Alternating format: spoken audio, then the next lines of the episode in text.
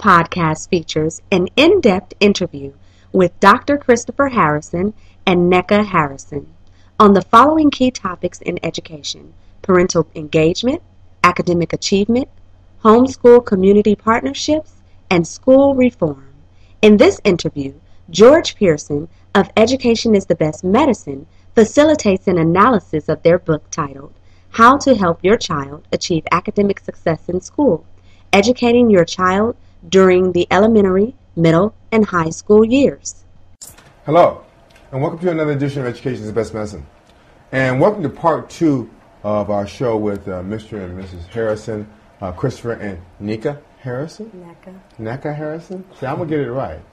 Uh, we were talking about their book, How uh, to Help Your Child Achieve Success, uh, Academic Success in School. Uh, it's a book penned by both of them, and I want again uh, welcome back to the show. Nika? Thank you. Christopher. Um, wanted to kind of get started because I wanted to go through the book. Um, a little bit about when you first penned it, and then let's go chapter by chapter about you know what it contains and some of the things you think are important. I really want to attack this piece about uh, studious versus non-studious in P- Appendix A. I want you to get a hold of these folks, get their book. Uh, um, uh, the best way to get a hold of them is flashing the uh, uh, number on the screen, and I want you to get a hold of them, give them a call. Academic questions, they're more than happy to answer. They're in the community. That's how I met them. Uh, family oriented, the whole, I mean, everything. It's just, it's just you know, too much. I love it. Um, so, tell us a little bit about the concept of the book, and um, uh, and then we're going to start going chapter by chapter.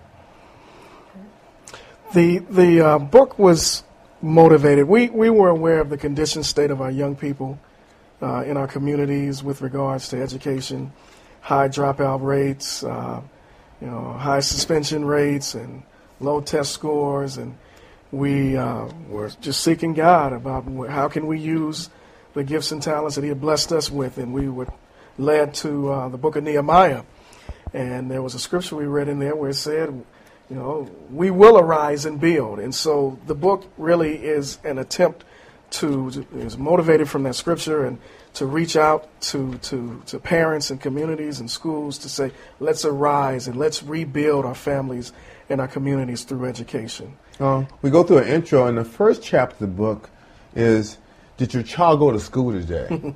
Tell us about that. Well, um, that was an attempt to actually address the fact that it, it's difficult for your child to actually get information if they're not actually in class. So um, the the first thing that we need to address is is your child consistently attending class so that they can get the information that is provided in the classroom is, is, is difficult to try to advocate for your child and be an effective advocate if your child's never in class because the teacher uh, generally you have I, I used to always tell my parents or the parents that i would work with uh, you or even the kids that i, I counseled you give us more ammunition if you are doing what you're supposed to be doing. So that was an attempt to talk to parents about the importance of the child physically being in class and present and engaged. Uh, the second chapter is your child borrowing uh, class materials again. Right. And, and that, that's important because uh, when, when students are, when they come to class unprepared, then they end up falling into the category of, of disrupting the flow, if you will.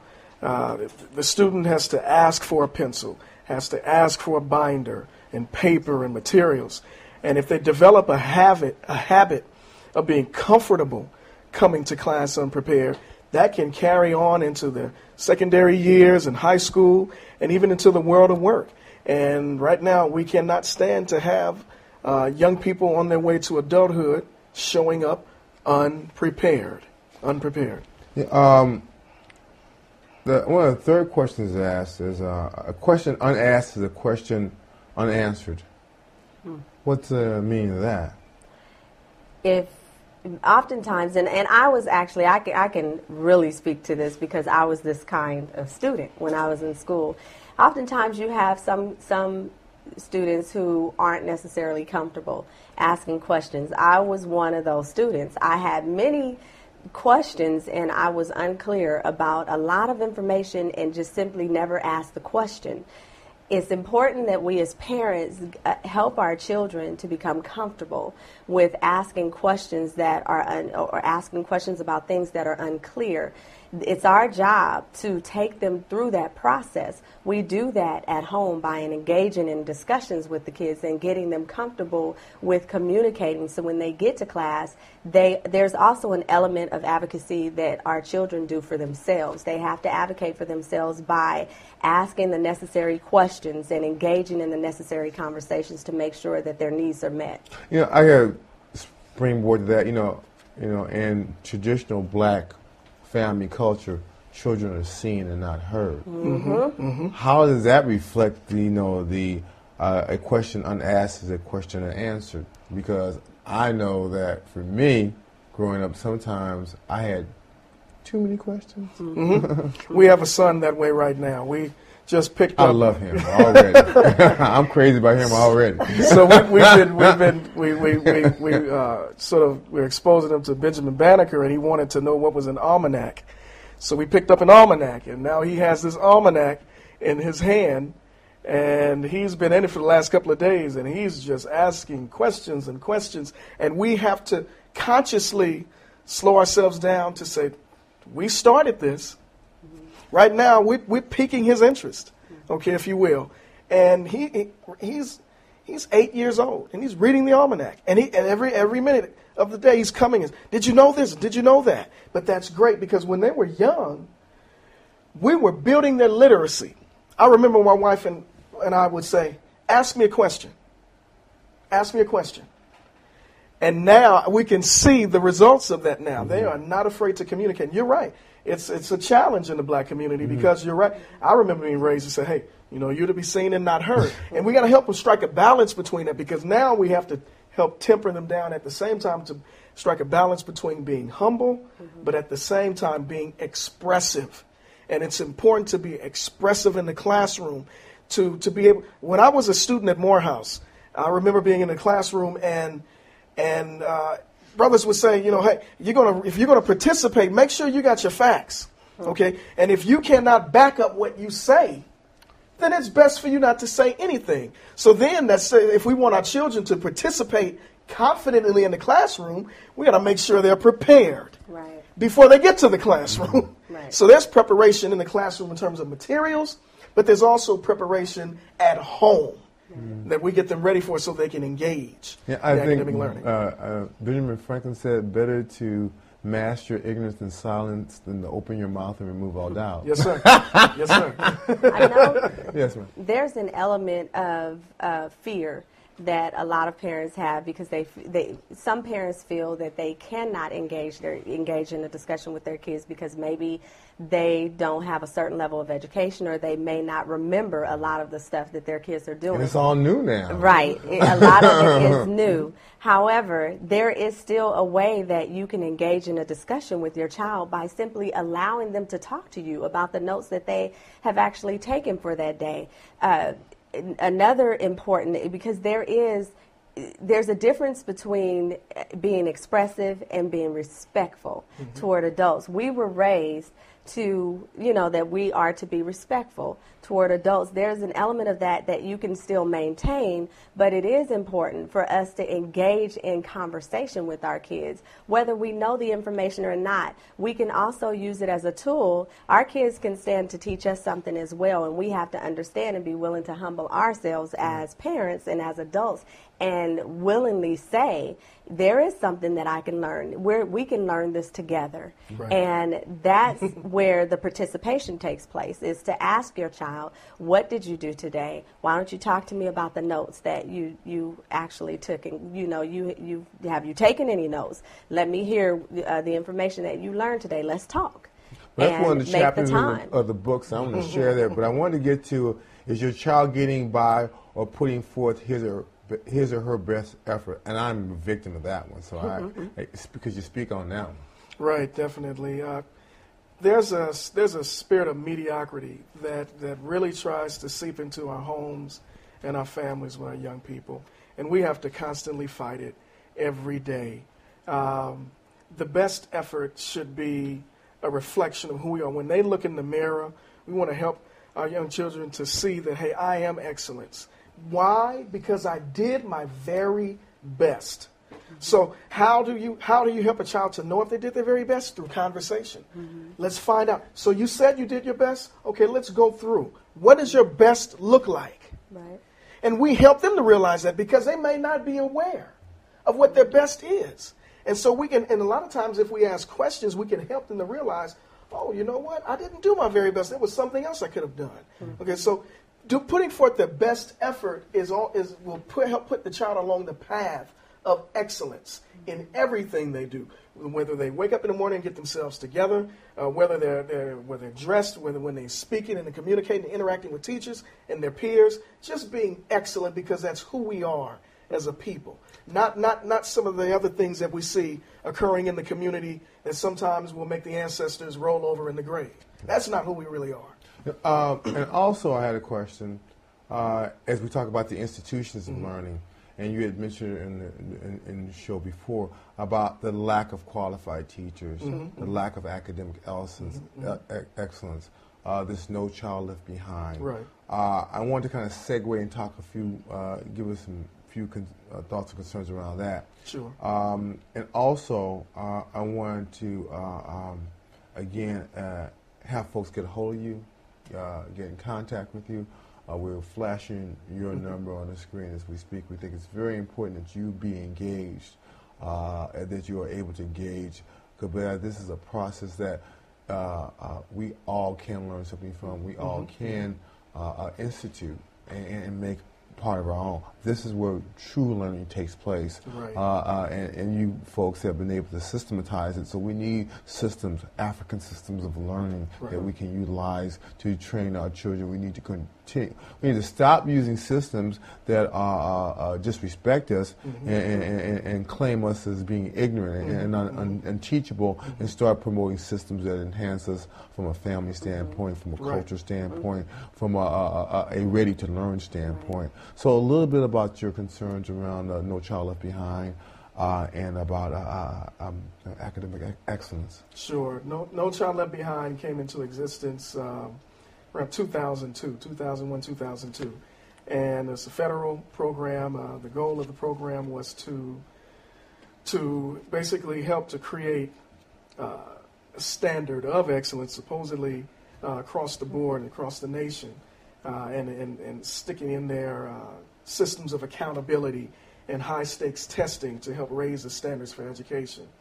Uh, recently, uh, it's now up for reauthorization, and there's been a lot of criticism about No Child Left Behind. And some of the criticisms have been around the fact that it's a, some of the more common ones is that it's, it's underfunded, it's not fully funded as a program, a mandate. Uh, another that it's miseducation. Not as, right, it's not very flexible. Okay. It's not very flexible with teachers, not very flexible with schools. Um, another criticism has been that uh, you put so much emphasis on testing that good quality learning is compromised, uh, if you will. There are some schools, even in Oakland and, and the Bay Area, that make so much of a focus on just math and reading. And parents out there, if you're out there, go to your school and find out what is the curriculum. Find out what courses your children are taking. Because I'm telling you right now, there are some schools where they've eliminated the sciences, the arts, and those kids are in that class in that classroom or in classrooms for the entire day, and all they're learning is just math and reading. And that's not quality education. That right there is indoctrination, if you will. Okay, mm. so so No Child Left Behind is is people are even even political officials right now criticizing it. There's a, some other controversy around it because uh, issues with, te- with what constitutes a highly qualified teacher. Okay, if, is a teacher qualified, highly qualified, when it has teacher quality, and those are measurable outputs, whether they have a degree and they've achieved uh, subject matter competency, they know their subject well. But then there's teaching quality too. Not only is it important to know your subject, and to have the minimum, but can you relate to the students? Do you have what we call, uh, what is called, Gloria Ladson Billings, Billings calls cultural competency? Can you relate to the students? Can you draw, you, are you aware of their, their goals and their dreams and their aspirations and their tendencies and, and interests? And can you help make the connection? Mm-hmm. And so No Child Left Behind doesn't really put so much focus on teaching quality. And so we got a lot of teachers right now in the classroom who don't have the teaching quality. They have the teacher quality, but they're struggling with how to relate to the students and deal with classroom management. And this is nothing new. You know, this, is this, is, this is nothing new. We, we consistently see these mm-hmm. discussions. I'm here in New Orleans now mm-hmm. where they had a consistently strong body of African American teachers and now being uprooted by teachers mm-hmm. of other uh, disciplines and, and, and, ethnicities, uh, particularly white. Mm-hmm. Uh, I'm not against that. I'm, I'm against the miseducation of Africans in America. Mm-hmm. And so one of the things that I think both of you bring to the table is not a miseducation, but an education of a community. Right. And that's what we need with the skill set to, to match it. Mm-hmm. Um, you, uh, uh, in the book, uh, talk about note taking, uh, uh, the importance of taking notes. Uh, could you reflect a little bit about that concern as a part, of one of the chapters in the book? Note taking is important because your note taking serves as almost a benchmark for making sure that you know what you need to know for uh, or just simply for test preparation and just to make sure that you have in, uh, the, the proper information so that you can go back and refer to these notes. When we were in college, um, we actually filed each of our notebooks because th- this was almost like a contract mm-hmm. to where if we did actually take a test and the information wasn't covered on there, we could refer back to those notes and and I had situations where we we would actually take a test in college and the professor would say I covered that in in the class mm-hmm. and I mm-hmm. could go back to my notes right. and say no you didn't. And this so this is a reference that I can use to again advocate for mm-hmm. myself, where I can engage in a discussion and say, no, on this date, this is what you covered. Mm-hmm. This is the information that I have here. And of, this allows us to once again, and I keep using the word advocacy because it's really important that we can do that for ourselves because in this, this is an, if this is my child's education, my child has a right to ensure that they're receiving an adequate education. And this is how you can actually do that. Mm-hmm. Mm-hmm. You know, uh, the next chapter was Are you aware that your child might be missing assignments? Now, that's a tough one because literally, you know, again, we get back to discussion around are is our community academically engaged? Mm-hmm. And if they're academically engaged, you have to be engaged in those particular disciplines. Otherwise, you don't know that those assignments are missing or what's wrong with them. That's right. You know, That's right. Uh, a little bit about um, missing assignments. Definitely. Uh, it's what we when we do workshops and seminars with parents, we help parents to get in the habit of checking the homework uh, and, and, say, okay, well, show me show me your classwork, show me your notes, I mean, show me your tests, your quizzes. And if your child cannot produce, then now you have something to probe further into. Okay, and, and the book seeks to help parents uh, and caregivers understand that, hey, this teacher is going to grade your child numer- based on, num- numerically based on the assignments that are turned in.